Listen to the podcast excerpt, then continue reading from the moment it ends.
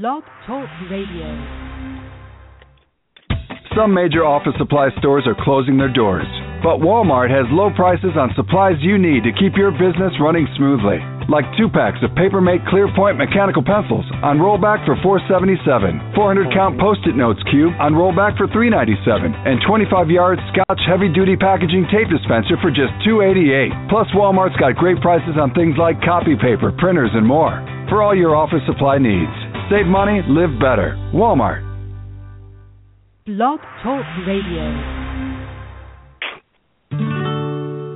This episode of Kimberly's Intentional Moment is brought to you by the Seika Network on Blog Talk Radio.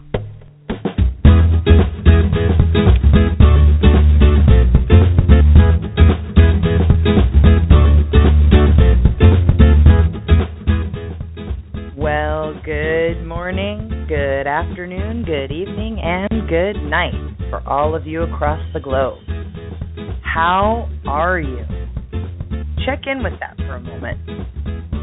Take a couple of deep breaths, those deep, conscious, active breaths, using your belly to gently help you exhale. And just notice how are you? Ah, okay. So we are um, so fortunate to have Salvatore Zambito again with us. And um, hi, Salvatore. Welcome to the show. Wonderful to be with you. Always wonderful. Um, I just wanted to say one more time to the listeners thank you so much for being so flexible with the show. Um, last week, I know we only did a half hour show just to make sure that the, the new um, headphones were working, and they are. So we are up and running once again, and I'm really excited about it. And today's show, I I call this emotional intelligence. And Salvatore, you can total put put your own words to what you describe um, as what we're talking about tonight. But talking about how our how we can use yoga to support us in our emotions, how we feel. Most of us are feeling or many of us, I should say, are feeling very overwhelmed these days. There's so much going on, and technology is moving so fast, and there's always more to do and better to be. And we sometimes feel like we only have two hands, but we need 10. And how how do we navigate this? And I know you and I, Salvatore, have talked many times about how do I navigate this? Well, who who is I or who am I? And um, I I guess I'd like to just hand it right over to you. Like where where would you like to begin with the show tonight? Well, the place I always begin with you, I think if we go over the tapes we'll find that we always begin by defining yoga. And, okay, let's do that. Uh, because the term yoga has some confusion with it. So uh, the very word itself comes from Sanskrit, and all of the nouns in Sanskrit come from root verbs. And the root for yoga is uh, yuj. In Roman letters, it would be Y-U-J, yuj. And in the great list of Sanskrit root verbs. There are four chapters.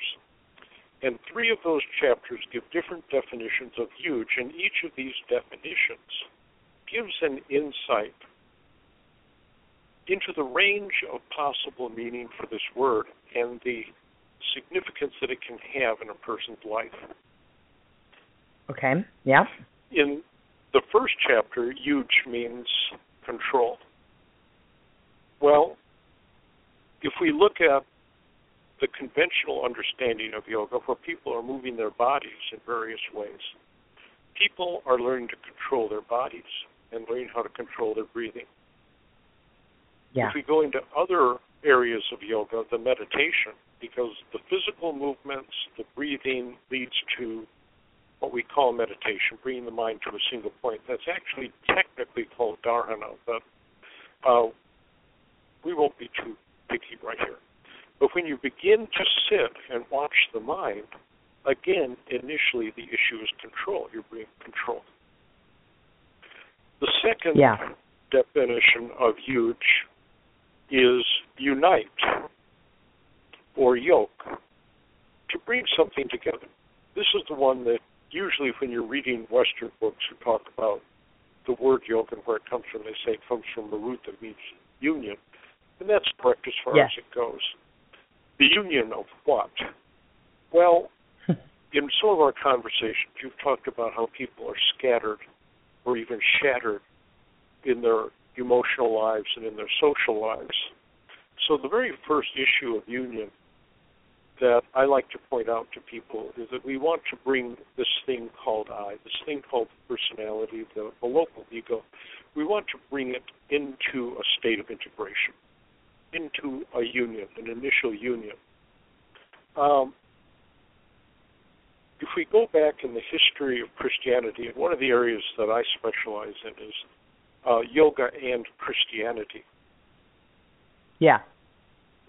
The the Christian mystics of 1800 years ago who were living in deserts, the desert fathers, the ones who were living on the mountains in Mount Athos or Athos in Greece, um, on the mountains of Mount Sinai. Uh, there was a concept that in Greek is called apotheosis. And this means to become one with God or to move into God. So the idea of union is not exclusively a yogic one. It also has shown up because it's inherent in the human being to come into a union with God, apotheosis. So this union initially, from my understanding, is that we bring these scattered parts of ourselves together. A body may be uncoordinated and move into the physical processes of yoga, and an integration physically occurs. As the breath and the body become integrated and certain processes occur, the mind becomes focused. Then yeah. the scattered and shattered elements of the personality resolve and we move into an integration or a union just in this local self. But this other union, this union with the higher self, is another element. So what I'm saying is that the word has some complexity to it. Yeah. The third, yeah, it's it's it's really quite something. Uh, it looks simple, but it's not. The third, right? Uh, the in the fourth chapter of the verb roots, yuj means samadhi. And samadhi speaks to one of several states of consciousness that in the Western English speaking world we call enlightenment. The word enlightenment is a little vague, Kimberly. It, it hardly anybody has any idea what it means. Uh, again, and I think most people, I think most people actually, well, not most people. I think there are a lot of people that are it it makes them feel less than or it's somehow uh, it's something they can never attain. And so we may want to get clear on that. Oh hey thank you for bringing that up. I wouldn't have thought of that. Yeah. Uh, from the yogic standpoint the human being is kind of clearly defined as having stages of development. And we see it to some extent in the Western world when we think of children and young adults and the schooling process. Uh, the yoga speaks of it as states of consciousness that are characteristics of levels of development. And the issue of what we call enlightenment, it's almost an evolutionary development. But samadhi has three forms in it. Some, okay, which is a prefix. It means perfectly or completely. A, which is all around, and the root du, which means to place. So to be placed perfectly all around or to be perfectly together. So it speaks to a kind of higher integration. Uh-huh. And so if we go into uh, I was, I was speaking to a certain development in Christianity, Yeah. And right now I have to tell you that it's uh, that insight has moved away. So I'm just going to have to come back to it a little bit later. Yes. So if we look at the definition of yoga in the Yoga Sutra, the central book of yoga, the second sutra is Yogash Chittavritti Nirodha. And it's a very challenging statement. It's four words, but the difficulty, Kimberly, is that there are these are four words that have no equivalent in the English language. So we Yes. have to give it a yeah, it's really something. We have to give it an approximation, and I'm going to share with you the best approximation that I have found in 45 years of working in the Yoga Sutra. This is the Thank you. definition by Swami Veda Bharati. But here's the I'm going to give that to you, and then I'm going to give you another one that's also correct. So, Swami Veda's definition of yoga yoga is a state consciousness wherein all vibration in the energy field we call the mind has come to complete stillness.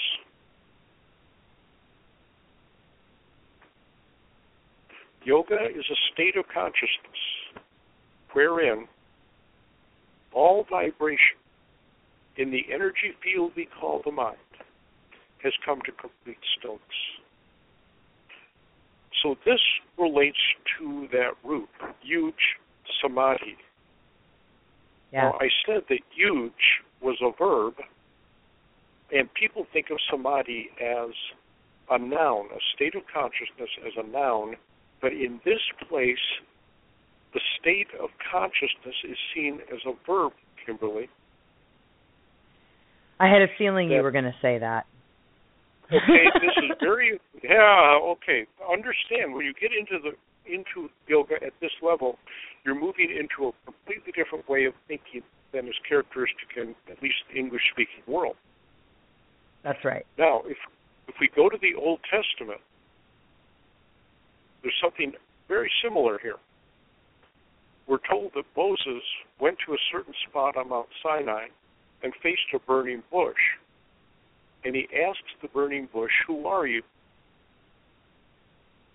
The translation that has always been given is that the bush said, I am that I am. This is a serious mistranslation. It's not possible to say I am in classical Hebrew. There is no first person singular present tense. There is no I am. The correct translation for that is I will be what I will be. Wow. That's different. Now I'm going to give you a citation. This was given to me by uh, Rabbi Zalman Schachter, a real deep Hebrew scholar. I will be what I will be. So this being, this burning bush, characterized itself as a dynamic process that never stops long enough to am. Right. So it's there's no still. amness. It's not still. so it's if not we go static, back I should say. There is not a moment of staticness Right. in this being. And here is the truth. The same is true for you, Kimberly, and the same is true for me. Our Yeah. language creates the illusion of static being, but in fact, we're in a constant state of instant by instant transformation. If we focus on that, magic can happen. If we become and, and focused, I will. I, the reason why I'm asking this is that it, certainly the question is coming up for me, and I would imagine it's coming up for a lot of folks. How does one do that? Like, but I I know yes or no, this or that. Static. Okay. How okay. how how yeah. Fabulous question. And I'm glad you stopped me to, to deal with. It. First of all, it's probably not going to just happen for most of us. okay. We let's okay. get that out in the open. let's get that out in the open. Very few of us, uh, very, and when I say very few, I mean very few of us mm-hmm. speak fluent classical Hebrew what I'm going to make here is a suggestion that I'd like for people to work with. I'm not going to say it's the truth. I found it to be correct in my life, and people who work with it typically have found it to be the case. Your cradle language, the language you grew up with, yes, this creates the operating system of your mind. Yes. Now,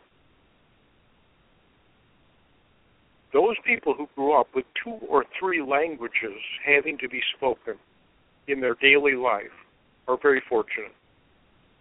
Yes, they are. Because, yes, they will have, in effect, two or three operating systems to work with. Some, but here's the thing some operating systems are very different from others. Now you yes. have a very good command of German, and but I think that if we were to talk, you would agree that the Germans have past tense and future tense. They have mm-hmm. first person I, second person you, third person he, she, yep. or it. Yes. So that's not a radical difference. You have singular right. and plural in German. When you go to Arabic, you do not have the same kind of formal past tense or future tense. It's quite different. Same with Navajo. There are languages, quite a few languages, that have no tense at all. Like? Well, it's very hard for people who grew up in the English speaking world, for example, to deal with the assumptions in the Arab world. I lived in the yes. Arab world for a while, and yeah. their assumptions about time are are radically different, and it works beautifully inside of Arabia. But when you get the rigid time punctuality of the English-speaking world and put it into Arabia, you wind up with cultural conflict. Yeah, makes or sense. misunderstanding. So I'll be walking down the street in uh, uh, Dubai, and a friend will say, "Oh, Salvatore," you know, oh, I'm giving an Italian accent. That's not it. Uh, he'll be, but he would say, "You know, Salvatore, it's beautiful to see you. Let's have tea after evening prayers." I'll say, "Well, that would be wonderful, Ahmed. Uh, I look forward to this." And we do have tea after evening prayers, but it will be three days later.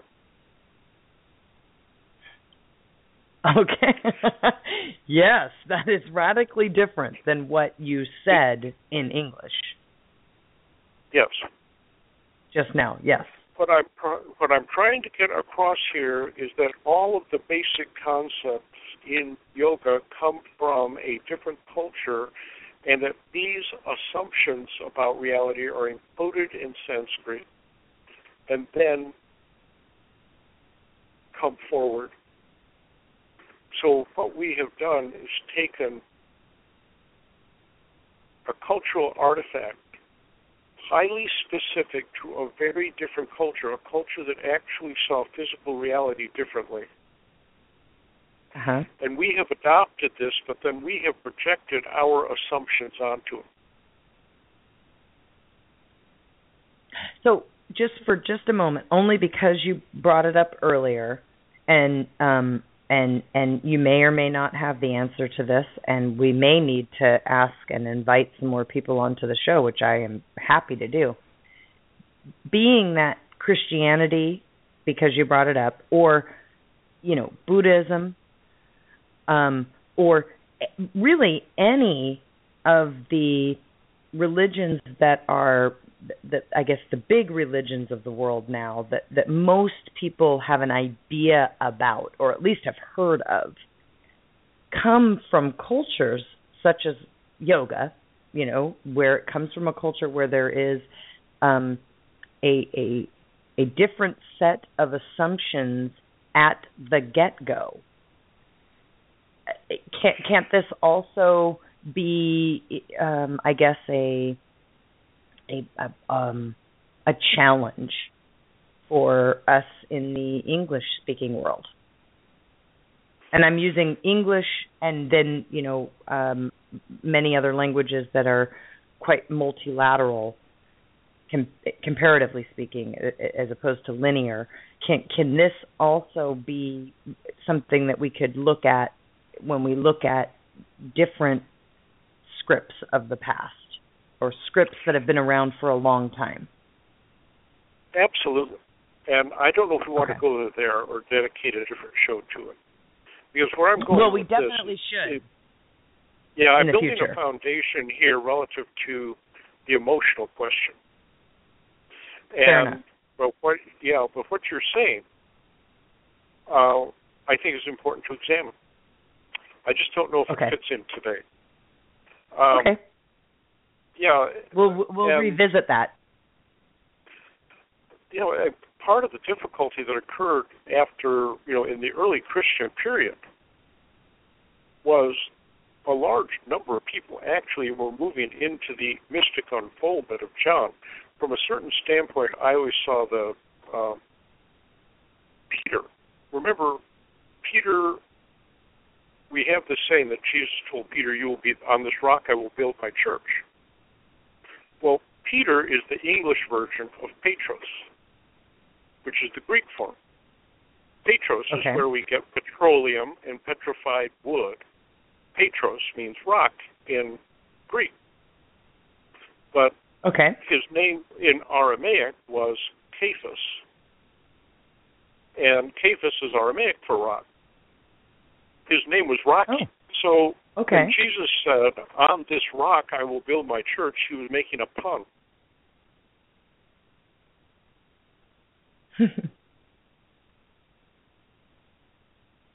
Good. And that is hid yeah, it's hidden in the language. Yeah. So so much is hidden in these languages. So going back to the definition of yoga, Yeah. the primary definition is that yoga is a state of consciousness wherein all vibration comes to stillness in the energy field we call the mind. Right. But remember, the yuj also has a root that means control. So another true definition of yoga, yogashchittapriti radha, is yoga is the control of the wave making action in the energy field we call the mind. So this You- speaks that to I want you to know. You exactly what what you did right there helped me a whole lot because the first thing that comes up for me, and and maybe it comes up for other people, so I just want to bring it up. When I hear control, my body um, starts to seize a little bit. I start to go a little bit fetal, and my my my hands actually Oh. come into fists a little bit because control can have such a, a um a detrimental effect. But when you just lengthened it out a little bit, the controlling the wave action that was okay, different it, for me. it- okay, I, I I I see the cultural uh, charge that you're talking about, okay. Okay. and in this place, it means it would be more like the gentle containment and direction. okay. Um, Thank you. yeah, containment, direction, control here is is not a harsh It's this doesn't work when it's harsh. So the yeah. the containment and the conscious direction. So somebody is sitting. Somebody, some part of us, decides to go into a room or a studio and move our bodies in a disciplined way. That would be another word for control, a gentle discipline. Sure. A gentle discipline. Thank you. Mm-hmm. Yes.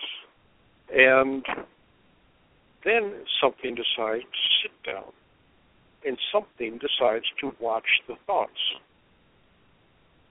Now, this brings us, to, and we're still working on the issue of bringing the emotions to a happy balance. That's right. It still always comes back to who is this or what is this thing called I? I think I told you once upon a time that my wife is talking about putting a a little statement on my tombstone or on whatever memorial she does that says he changed his mind. yes, changed? you did. Yeah, she's a very funny lady. Um, I do like her. um, so when somebody says, I changed my mind, the question comes to who changed what? If the mind is predominant, if I think, therefore I am, and this is supposed to be a proof of being, and the mind is the end, then who is thinking? Who can say, I want to change the subject? Who can slap their forehead and say, My God, what was I thinking? Who can who is saying, I have to rethink that decision? So within the yogic theory of personality and certain schools of psychology, particularly transpersonal, there's a concept of the self observant ego. There's this part of us that can think about thinking, who can review the thoughts, who can select things to think about, and direct attention. Yes. The difficulty comes in with what we would call identification. So people forget to be in that place of observation and centrality, the central person. And so people can become lost in thoughts, they can become lost in experience, they can become lost in emotion. Yes. And then we have that question that I, I believe I mentioned a second ago that I heard in the coffee shop. Uh, I hope I go to heaven when I die. What is die? What is going to heaven? When people talk about death and they say, well, I'm going to die eventually, what is going to die? This I-ness or this body? What is the I-ness? The yogic process, and we can only go into it to a certain degree here, identifies some of these different aspects of the person, and it goes back to what I said earlier about an integration. So the identification of who do you think you are? Do you think you're your body? Do you think you're your mind? Do you believe you're the self-observed ego? Mm-hmm. So when I tell you, when I tell you that I'm going to come over and we'll go out to lunch, the I-ness that is speaking, the internal identification, is with that self-observant being. This self-observant being will somehow organize his body and his social obligations and transport this body over to Seattle and take Kimberly to lunch. Right. But it's the identification with that centrality.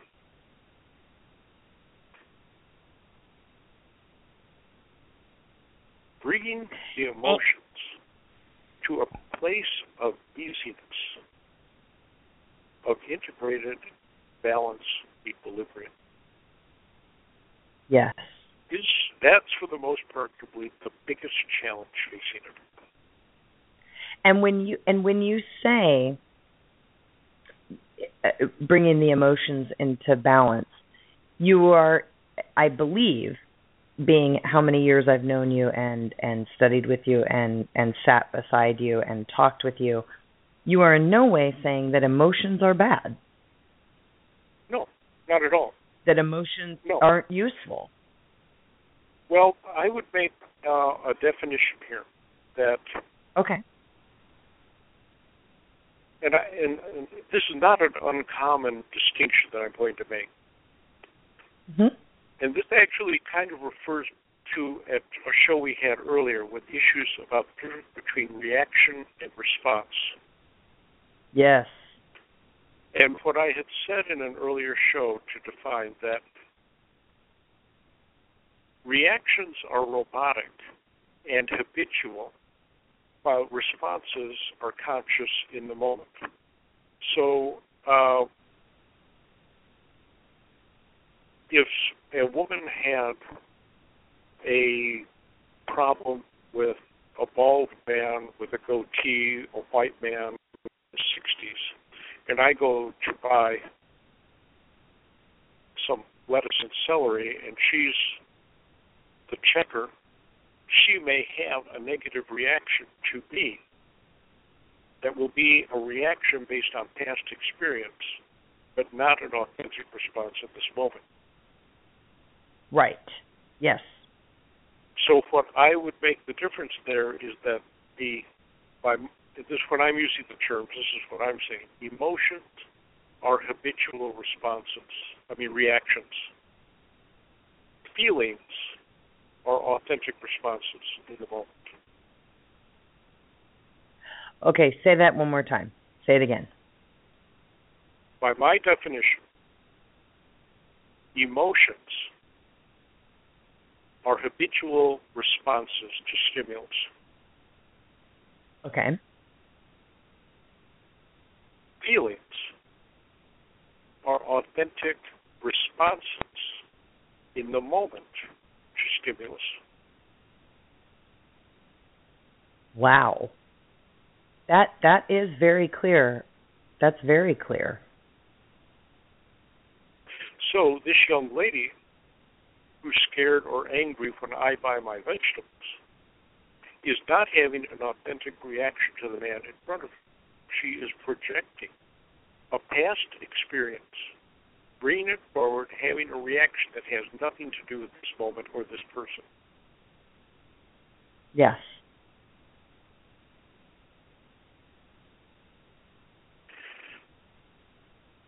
She is reacting, not responding. She is she's reacting to past experience, not to this moment.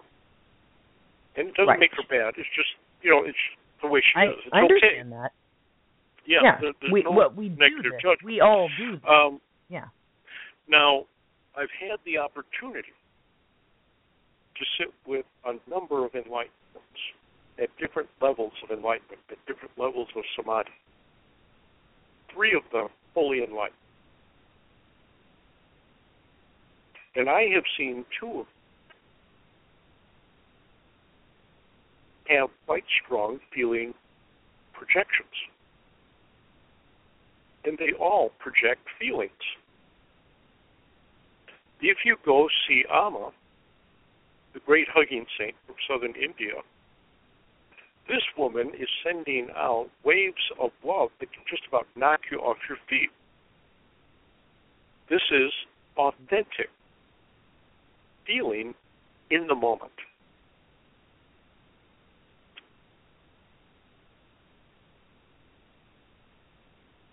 That's why it's so I- powerful. Very powerful. I saw Swami Rama playing tennis one day. The man was a true master. Anything this man did, he did at the highest level. Watching the man play tennis was like watching a 20 year old tennis champion and a couple of girls were standing giggling and having apparently inappropriate thoughts. And he stopped playing and turned and shook his finger at him and said, "Stop it." I, and this is what I heard, I remember him saying. Okay, and he said, "Stop it. I am not a man and I am not a woman. Stop it." He was quite emphatic. There was a certain level of frustration that he was experiencing in that moment. And yes, these girls, you should have seen their faces. They just, you know, the eyes got big as saucers and their jaws dropped mm-hmm. and they stopped. And then he laughed and he turned and went back to playing tennis. He was totally done. That doesn't mean he was joking. It means that he got that they got it. Oh yeah, and it was yeah. not based on any experience he'd ever had before in his life, and he was not going to carry it forward again. It was in right. that moment that they needed that correction. He did it. He was done. So he was not talking to some teenage girl he knew from when he was 13 years old. He was talking to right. those young women in that moment. And I'll tell you, to have a correction from a man like him in a situation like that is an incredible blessing. Yes. Yes. And then the third one that I'll give you was in the Osho ashram. And on the night in question, Osho strode into the Buddha Hall where he gave his evening talks, his discourses, and he shut off the music. He had wonderful musicians. And he gave a signal, and the music stopped. And he sat down, and he looked so stern that the whole place went boom to a different level of silence. And he called out a name and told someone to stand up. And it was like a building thunderstorm, like being in a cloud and having a thunderstorm build around you. And he said the man's name and said, It has come to my attention that you have been in my ashram for five days and are now teaching a workshop in Vipassana. This is excellent. I totally support your teaching Vipassana someplace else. Wow. Okay, so back up. Let people know what you mean by Vipassana. Well, Vipassana, that's a form of meditation. So this okay. man had gone into a master's ashram and set up a workshop in meditation.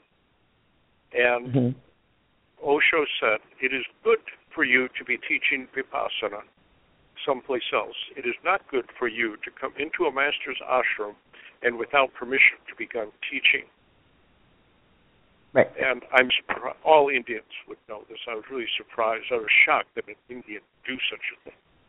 And he right. said, and two security people appeared beside this man. And he said, You will go back to your room. You will pack your belongings and only your belongings. Then you will be escorted to the front gate. You will leave and you will never come back.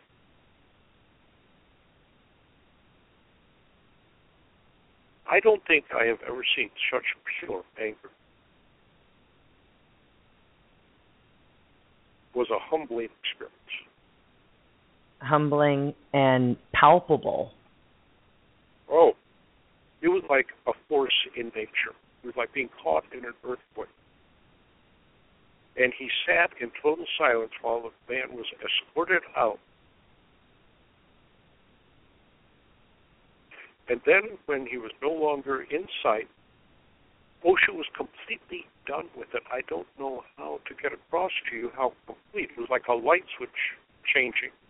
His energy completely changed. He was completely finished with the disciplining of this man. And it may sound like he was being harsh and mean, but he was teaching this man a lesson, what might be called a Zen hit. It was actually an act of compassion. It was an act of compassion. Yes, absolutely. Yes, I, and I've then, had a Zen hit myself. yeah, and then when he was done, he was so totally done, and he turned and asked his disciple, first question that you have for me tonight. The energy changed so completely and so suddenly that it was like a switch. The only He way was that I can Go ahead. go ahead. Oh, I was just going to say the only way I can actually relate to that, and I, I want to just give a way for maybe other listeners to relate to that is I, I remember with my own daughter that the the toddler tra- tantrums that they would have, and they would be in a moment, and they'd be very, excuse my French, pissed off. Sorry, French folks, but we say this in America. Um, so mad, and she would have this complete tantrum, and then she was done. She'd just get up and walk away. As and of course, I'm reeling. And I think parents out there can certainly understand, or, or, or anyone that's worked with children can understand that. It, it, it, that's what it sounds like to me. It's just that switch where it's like, and now, next. Well, that's because children and masters live absolutely in the moment. That's true. And you, yeah. as an adult parent, side of somebody, when her tantrum is done, she's done with it. You're not done with her tantrum yet. No. I suspect that that man who was escorted out of the ashram spent years processing what happened to him. As would I. I can hear that. I can understand that. But what happened there, it was done completely. So when he was talking to that young man, he was not thinking, there was no deep subconscious reaction happening for something that had happened when he was in college or in high school or a little boy. Right. He was dealing with that situation right now. He was absolutely in the moment. Yes. Now, how do you be in the moment? Yes. I I'm was just going to say, let's move there. First, the first thing is a decision. Do you want to be in the moment, Kimberly? If you're asking me, yes. As awful and scary as it sounds, yes. Is it? Well, maybe it is. Certainly, living in the past hasn't brought you great joy. So give it a shot. No. exactly. I was just going to say that actually sounds a lot worse. So, yes, let's go ahead and do this. Okay, I'm going to give you, your listeners, a formula for living in the moment. We're ready. Now, sure. Now, you may want to come to a comfortable sitting position. You may want to sit with your back straight, but be Okay. comfortable. Okay. Withdraw your mind from times that have gone by and from times yet to come. Allow your attention to be absorbed in this moment and in no other.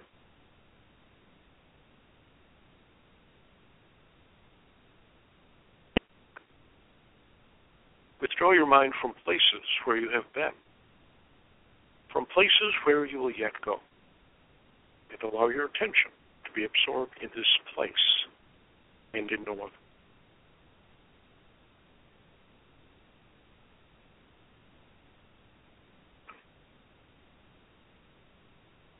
Withdraw your mind from external relationships, objects, and activities. Allow your attention to be absorbed in the space bound by your skin and in no other.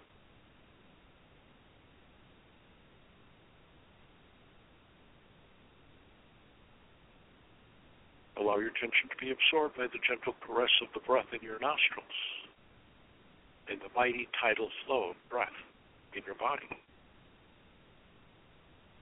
and in no other.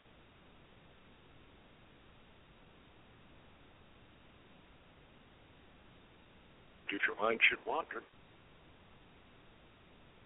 gently, gently return your attention to the rhythm of the breath the body, the caress of the breath in the nostrils.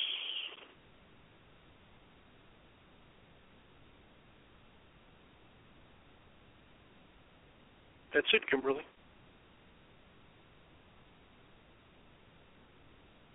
Beautiful. That and and and and it's it's supporting everything we have been doing on the show since it started. So um And- yes. thank you.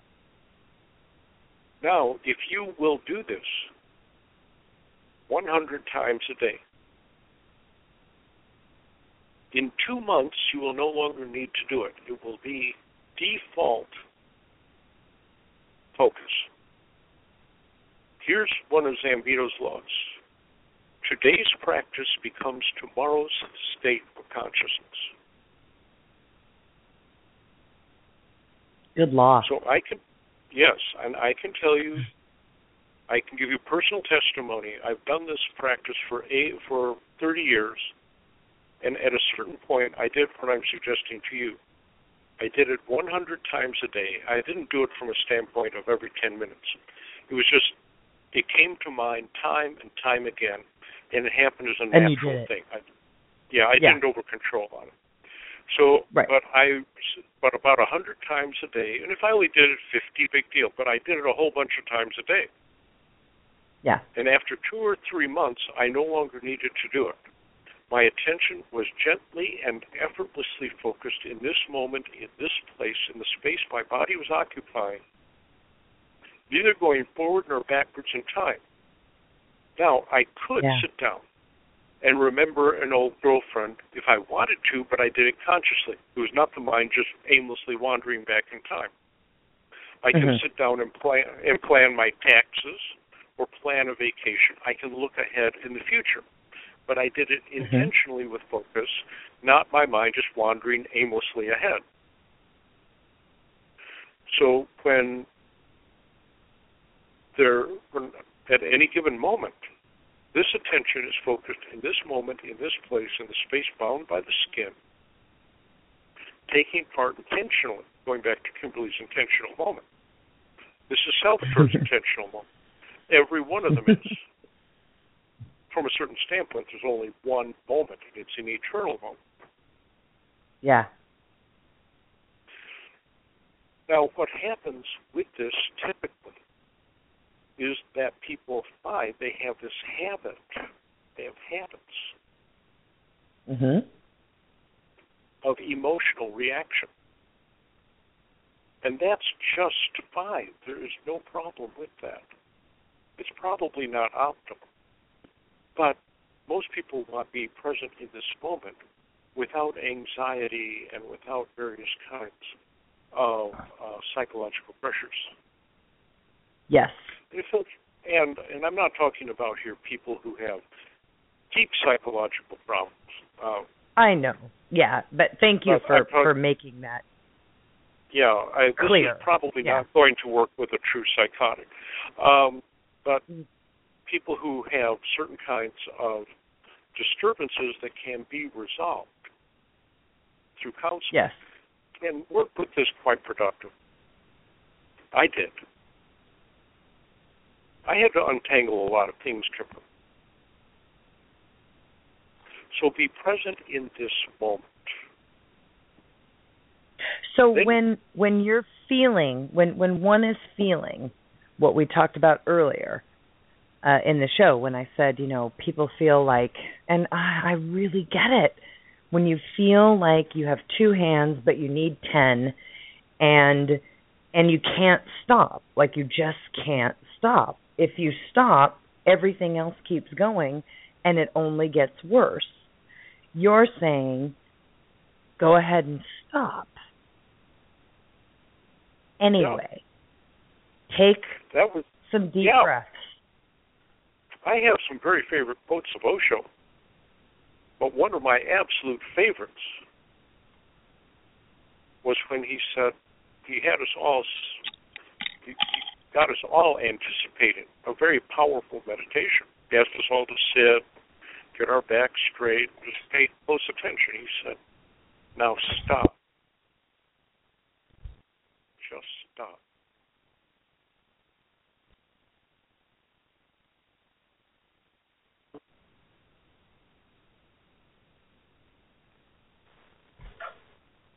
to a large extent, I'm not going to say all the time, but what you're describing, created and not altogether real. Now, if somebody has it- three children and a house is burning down, you know, this is a real emergency. Um, Of course. Of course. Yeah. And and nobody But- would but- argue that. uh, But what but- do but what does but I- when you say stop, when we say stop, because I I often I, I I teach this, I practice this, and it is by no means easy. And one of the things that I often say on the show is, you know, easy and simple are not the same. Look it up look it up in the dictionary. They're Sure. just not. It is that well, simple though I mean, stop and take a deep breath and if nobody's going to die you can take a couple more part Right? of it, Kimberly, is yes, part of it is that we live in a culture that rewards being overstressed. it does That it rewards people being busy. It rewards people being stressed out. There's something called secondary gains, where if somebody's always stressed out and, and always in a state of anxiety, there are certain people who will give them loving support Or Right. being that way. Oh, the poor dear, she's stressed out. There's some complexity to the question here. So, what is it that people want? It's been my experience that people do not want to go directly into deep relaxation. It creates another huge anxiety. I've had people come into hatha yoga class.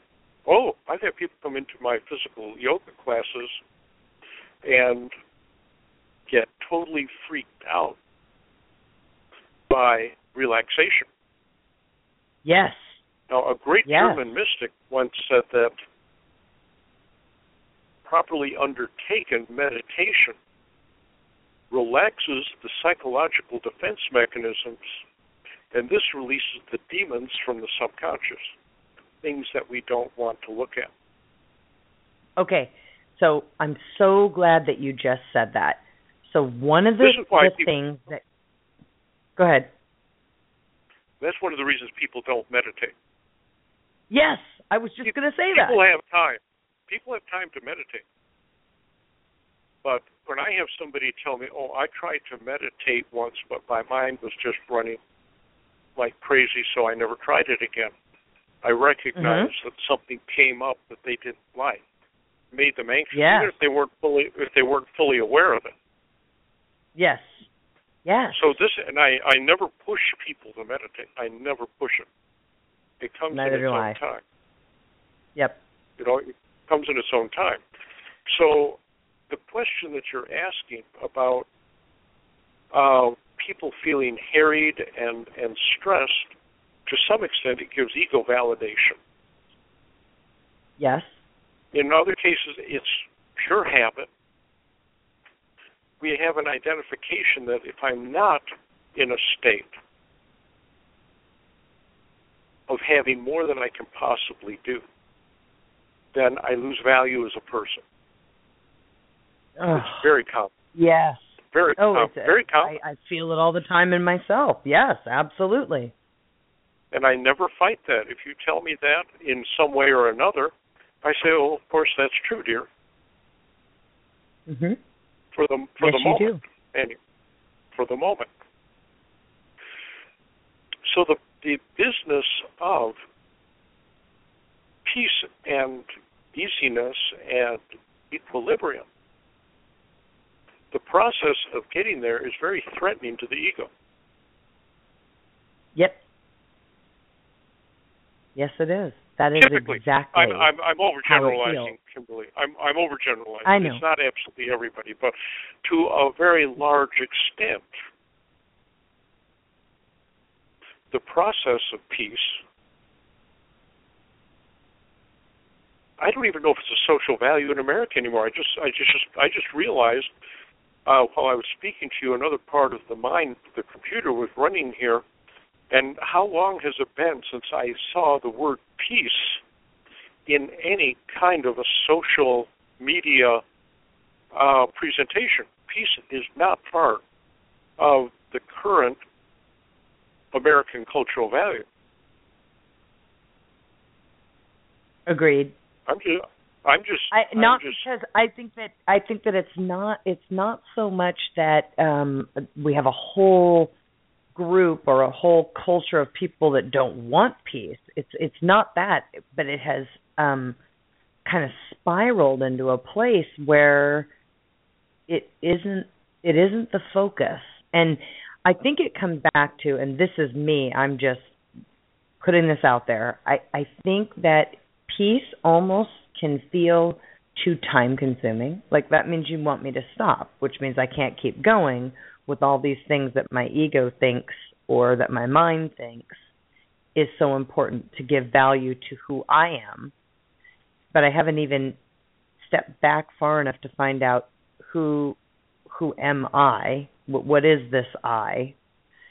And, but doing that takes time. Like I can see the spiral, can't you? I mean, you just culturally we are not set up right now for silence or peace. well, Maybe not even it, silence. Is, is it boring? Oh, yeah, that too. Yes. You know, you you can tell I'm the mother of an 8-year-old. I'm in that place of busy, busy, go go go. Oh, but you're right. yeah. Yes. Yes. Well, You're right. however, even with your life that has very tight scheduling, Mhm. Where's the real problem, Kimberly? I mean, you're you're you're beautifully sharing yourself with us. You have a Yeah. fabulous eight-year-old. You have a you know wonderful uh, business. Yeah. You have a tight schedule, but why is this a problem? It, um it it well for me honestly I've been in practice long enough that I can stop. But I know what it feels like to not want to. Kimberly, the only thing you have is the very moment. Yeah. One body, one moment. The problem for, and I've been there, be when we are not in the moment. Uh, quite a few years ago, Yeah. I was, yeah, uh, you know, it's when we start projecting ourselves away from the moment. I was in a Yep. true traffic jam in Los Angeles a number of years ago, and I was sitting Uh-huh. behind a man in a Cadillac, and the man was drumming the seat next to him and looking at his watch. This was before cell phones. Right. He was drumming, he was tapping the steering wheel, he was giving every sign of impatience and looking at his watch. And in the car next to him was a weird little green Datsun full of Hare Krishna guys. And the Hare Krishna guys had turned the car off. They'd gone into the trunk and gotten a drum. And they were dancing.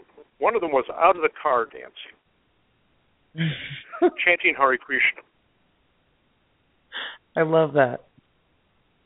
So the guy in front of me is working on his ulcer.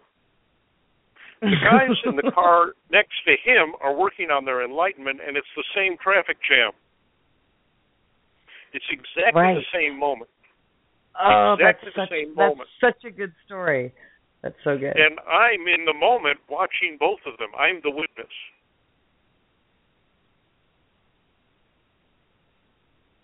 Yeah.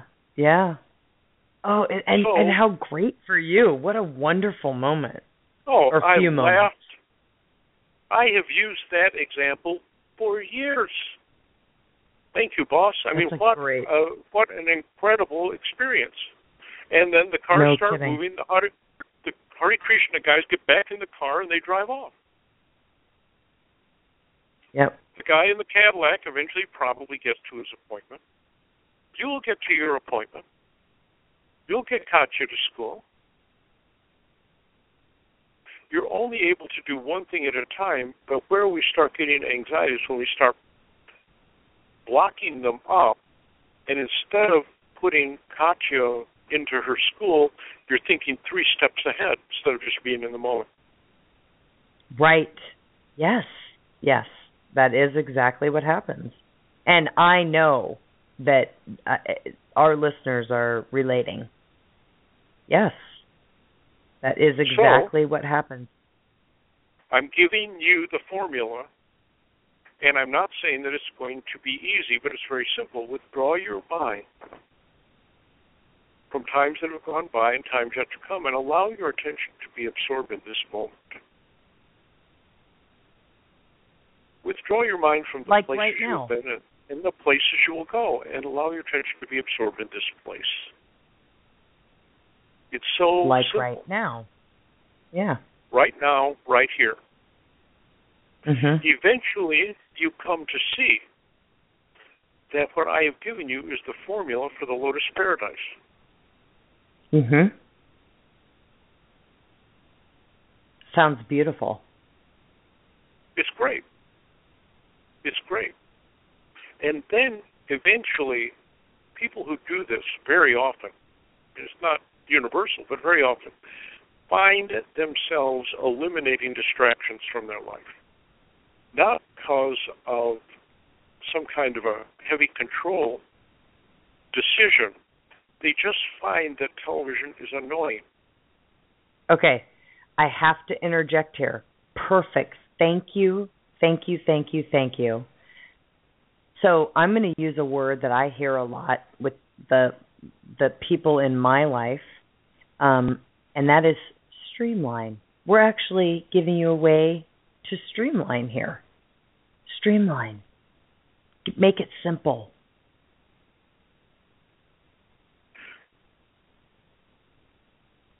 I can't comment on that. I'm not, That's fair. I just I'm not familiar with the term or the concept. Okay, so streamlining for well, okay, let, that that's a. I'm glad you said that. So streamlining for me and those that I come in closest contact with about it is about making life as simple as possible. Now, when we're talking about it, often we're talking about ways to streamline your business. So you have your bills paid easily this way, and you make sure that this is happening on this end, and much of it can be done technologically. And it helps free up your time to be a visionary. Did I just go on right. a tangent? Did you hear that? Sounds, I mean, you can hear it. Yeah. Yeah. Yeah. So when we're well, streamlining no. here, when we're saying what is what's important is right now. Where do you have absolute decision making um, abilities right now? You're in effect streamlining your life. It, it'd be interesting to find out how many people really do that. Which one? Um, who who are able to streamline. okay. It'd be interesting. Oh, yeah, it would. Let's put that out there. Basically, this is a kind of a meditative process, from what you're describing. It is. So you, the the mind cannot be wandering forward and backward in time. The mind has to be absorbed in this moment. The mind cannot be going to places where it has been and places where it will go. It has to be in this moment. When the mind is centered easily in this moment and is doing this streamlining, Yes. then the demons and the subconscious are going to come forward because the distractions of the mind are there to keep you from dealing with this stuff that we're trying to avoid. Oh my gosh. That that was brilliant. So what just happened for me and oh I, I'm sure other people I, I, I hope that you will write in kimtalkradio at gmail dot com. I know that we are not actually live right now, but I would love to hear what you have to say about this. So in effect, when you streamline, we all know what this feels like, or many of us know what this feels like. So you're streamlining your life, your your your household, your business, how you conduct your day. Almost immediately, you think about, well, what about this and what about that, and oh, remember this back here, and it, it is that same, but we have to come back to if we want to actually streamline our life or streamline what it is that we're doing in different segments of our life, we have to stay focused. And it is very easy to become unfocused. Oh, yes. yeah. So If you're dropping your little girl off about, at yes. school. You're Yes. not. Here comes the problem. So, someone dropping their child off at school, they're not actually dropping the child off at school. Their Right. minds are running off to the office and the meeting that's coming, and they can't give the child the attention.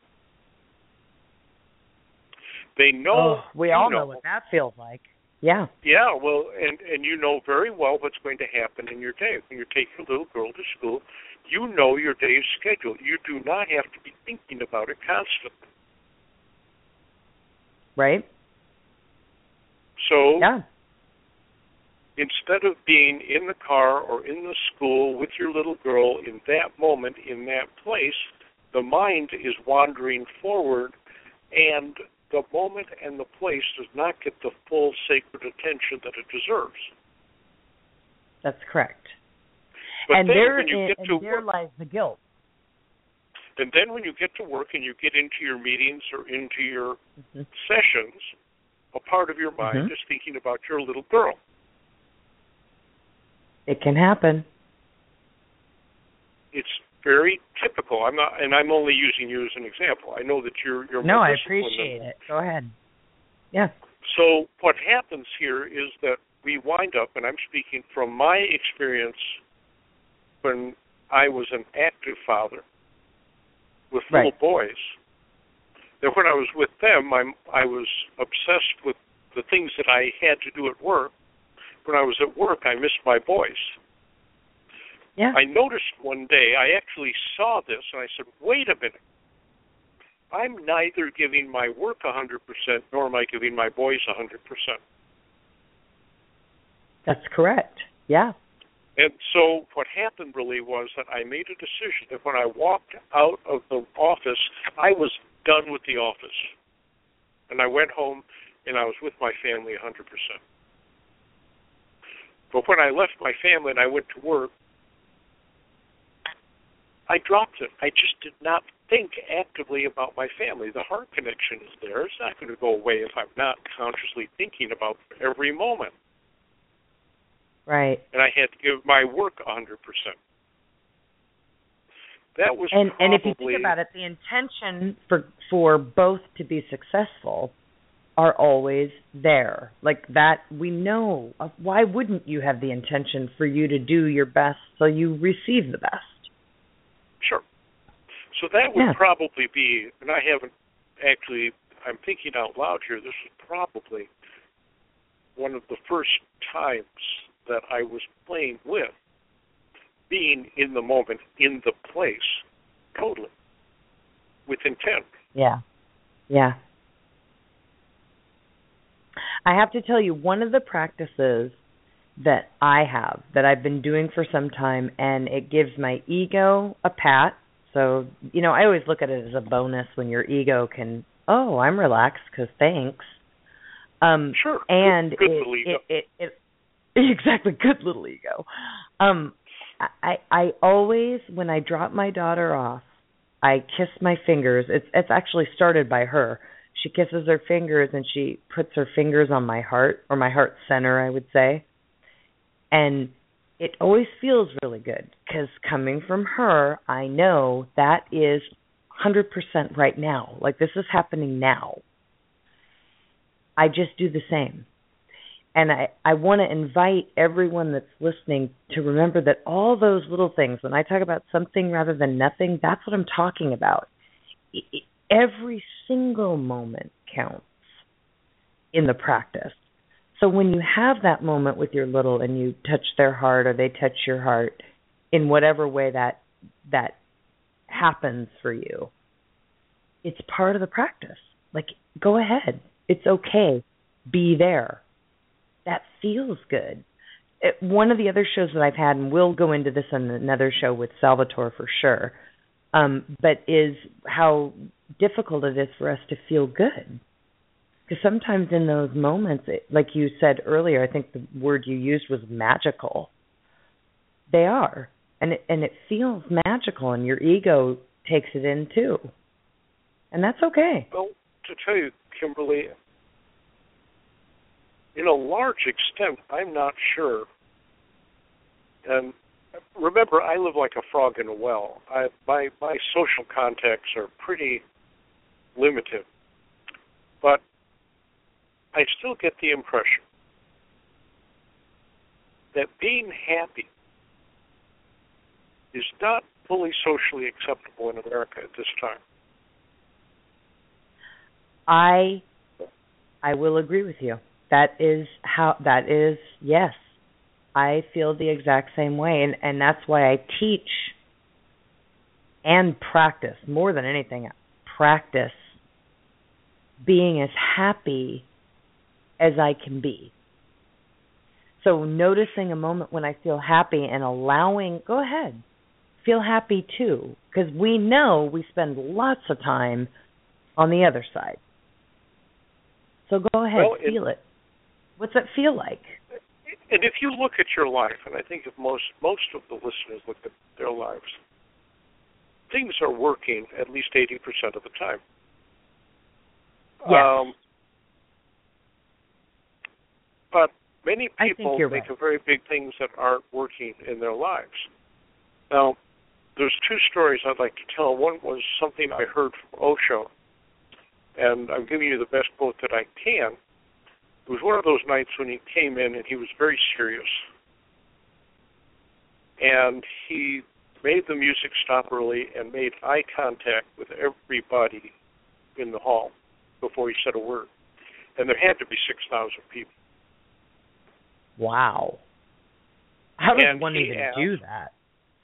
Oh, yeah, it's amazing. Uh, and Yeah. then he said, or I heard him say, Why are you here? I do not understand why you are here. You are here of your own free will, and I had nothing to do with this. I did not coerce you to be here. Enlightenment is coming soon enough, no matter what. Why are you amplifying and accelerating the process? No one has put a gun to your head and forced you to meditate. This is your own decision. Do not blame me when it occurs.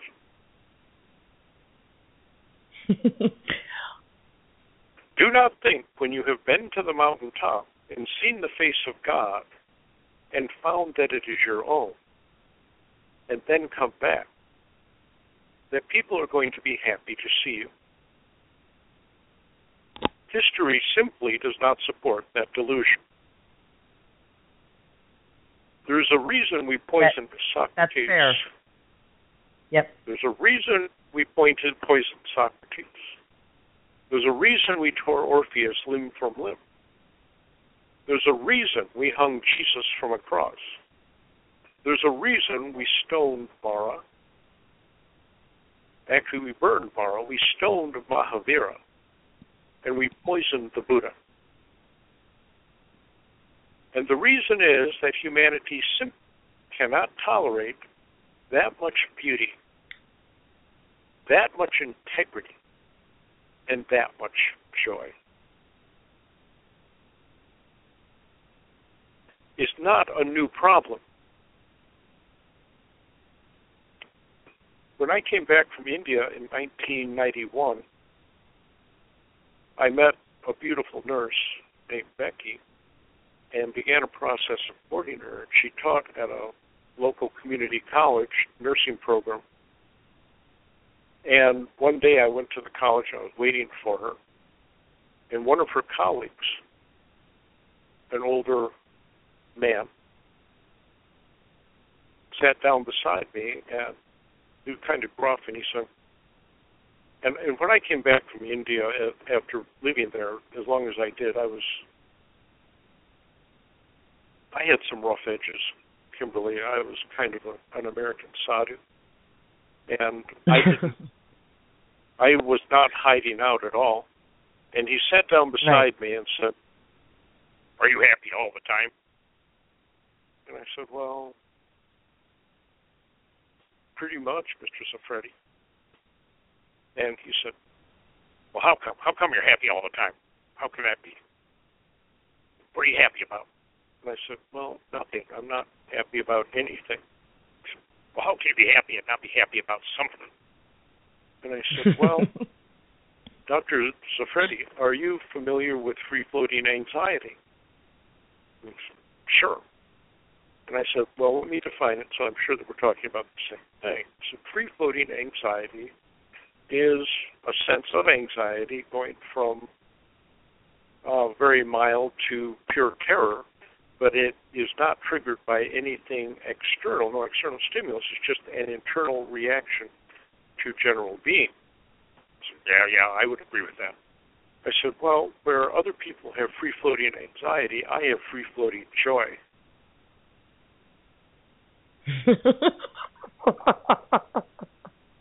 I'm and sorry, said, that is funny. Oh, it's hilarious. and he was very gruff and he said, Well, I've, I've never heard of that. Well, it's not a common condition, but it's what I've got.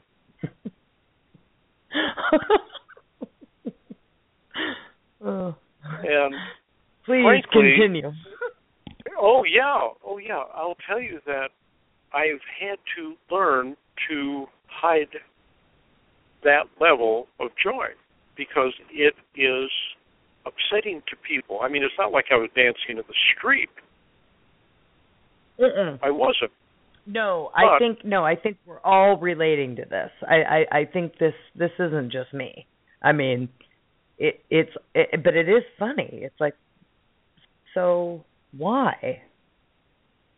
Well, so you're taught first by families and then by communities to hide your joy. You hide it enough and you forget about it. This or you're almost afraid of it. It's almost a fear. It's almost. I, I, I the only thing I can, I guess, in my own mind, bring it to is this feeling of like, it, if I feel joy, that means I'm going to have to be okay with fear. I'm going to have to be okay with being angry, which you know is just underneath fear. It's like yeah, so. okay if I experience that, I'm signing up. Uh, go ahead. Keep going. It's good. Huh? Oh, I was just going to say it. It, it, it not quite, not quite. So, if I experience too much joy in my life, that means I'm going to have to experience that much whatever's on the other side fear, anger, angst, uh, sorrow, all the things that can fall under that. And sorrow doesn't always fall there, but it do I have to balance this with that? You know, if I feel joy, I have to feel pain. Sure. And I I think that is a real you're it, it's real. It is in our culture. You're not it's really not okay to be joyful a whole lot. Like you can. It was a but not a, a whole a lot. Swiss psychos, a Swiss psychotherapist wrote a book some years ago. The title of it was "Thou Shalt Not Be Aware," and she was dealing specifically with issues of child abuse. But I felt Wow. that the title of it spoke a great deal to the issues that I have to deal with in the Western world. I don't deal very much in depth with Asians, with Indians or Chinese or Vietnamese. I don't. I just or, or you know Muslim, uh, Arabs. Uh, I deal with Westerners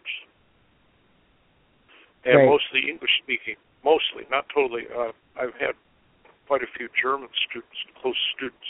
And, um, we could have a show just on how different cultures deal with this. I know. But in, I know, and in I- I America, think we need yeah, to. in We American to. England, we have a situation of "Thou shalt not be aware," and right now there are three things that are really quite off the board: joy, peace, and courage. these are not real acceptable in America right now. No, So, although I would say that the idea, uh, courage in what it really is, and courage can be misconstrued as something else. I think that is actually rampant throughout. They think it's, or we think it's actually it's it's such a we thing because I really feel it myself. We think we're courageous.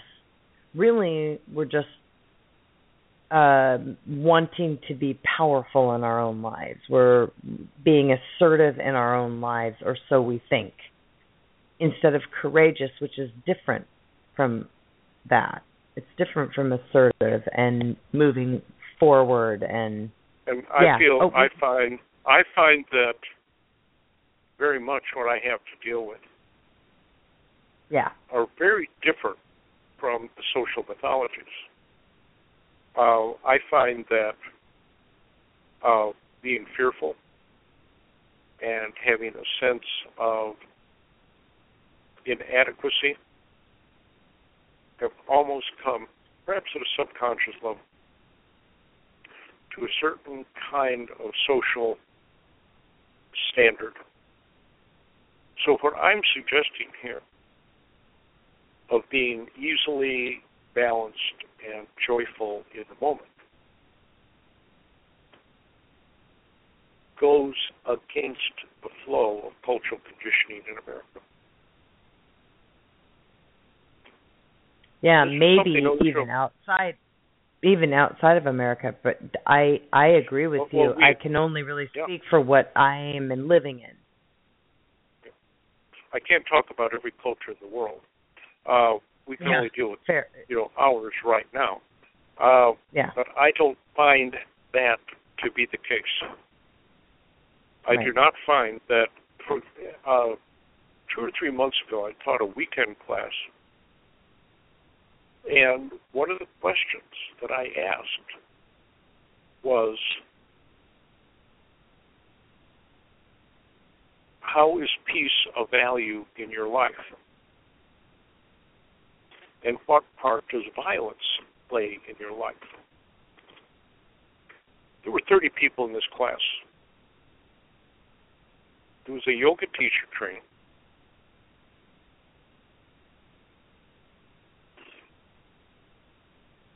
I said, I'm not going to speak till you do. And we sat in silence for 10 minutes. Wow. That's an experience right there. nobody could articulate a definition, personal definition of peace.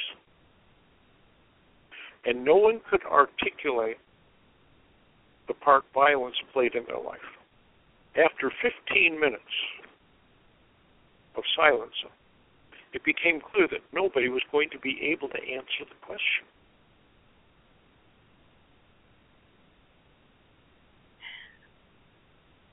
I had I'm to give I'm up. I'm having uh, I can't blame you. And how many people can sit through that much silence?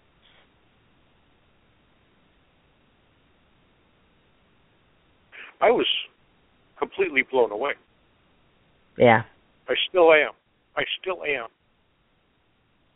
Good. I get it. That that's that's actually uh, that and it make and you love the fact that really what you had was a room full of people that were honest. I mean, Oh that's yeah. not the outcome anyone wanted, you know. But Nobody started talking because they were just uncomfortable. I mean, I expected that. yeah, but but, there's more the than energy that. there. How do the you? energy. Yeah. The energy was not the energy of birds. The energy there was the energy of frozen rabbits. Right. Yes. Oh, that's good. That's good. Yeah.